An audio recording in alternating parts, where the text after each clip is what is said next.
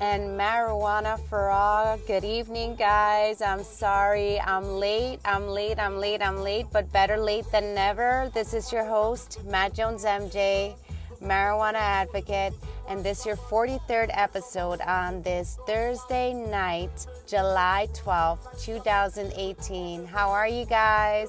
Hope you guys are doing great. I had a little bit of sour diesel from Trulieve today and I'm feeling very nice, very, very nice. So I just wanted to go ahead and share that with you guys tonight. What is going on? I don't know. Um, it's always nice to go back to that strain, your favorite strain.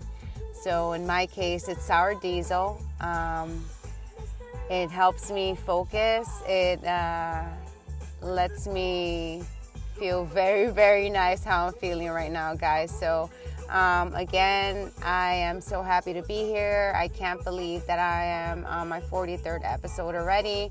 Um, more to come soon. Still nothing on the smokable marijuana here in the state of Florida. Um, so when I find out that we do, I'll let you guys know. But you know how we do, and we're still gonna do whatever we want to do because that's just how we roll. Um, so, yeah, I hope you guys continue to listen to my show. I'll have a better topic tomorrow.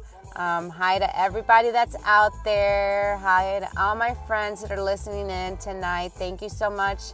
I appreciate the feedback. I appreciate uh, just knowing that you guys are out there listening to me. So thank you, thank you, thank you, thank you. And again, highly, highly recommend the TruFlower Sour Diesel from um, Trulieve uh, 3.5 grams, just about, sometimes a little more, um, for $35. And I believe it was, I can't remember, remember how much THC it has, but it's a really, really nice sour diesel strain.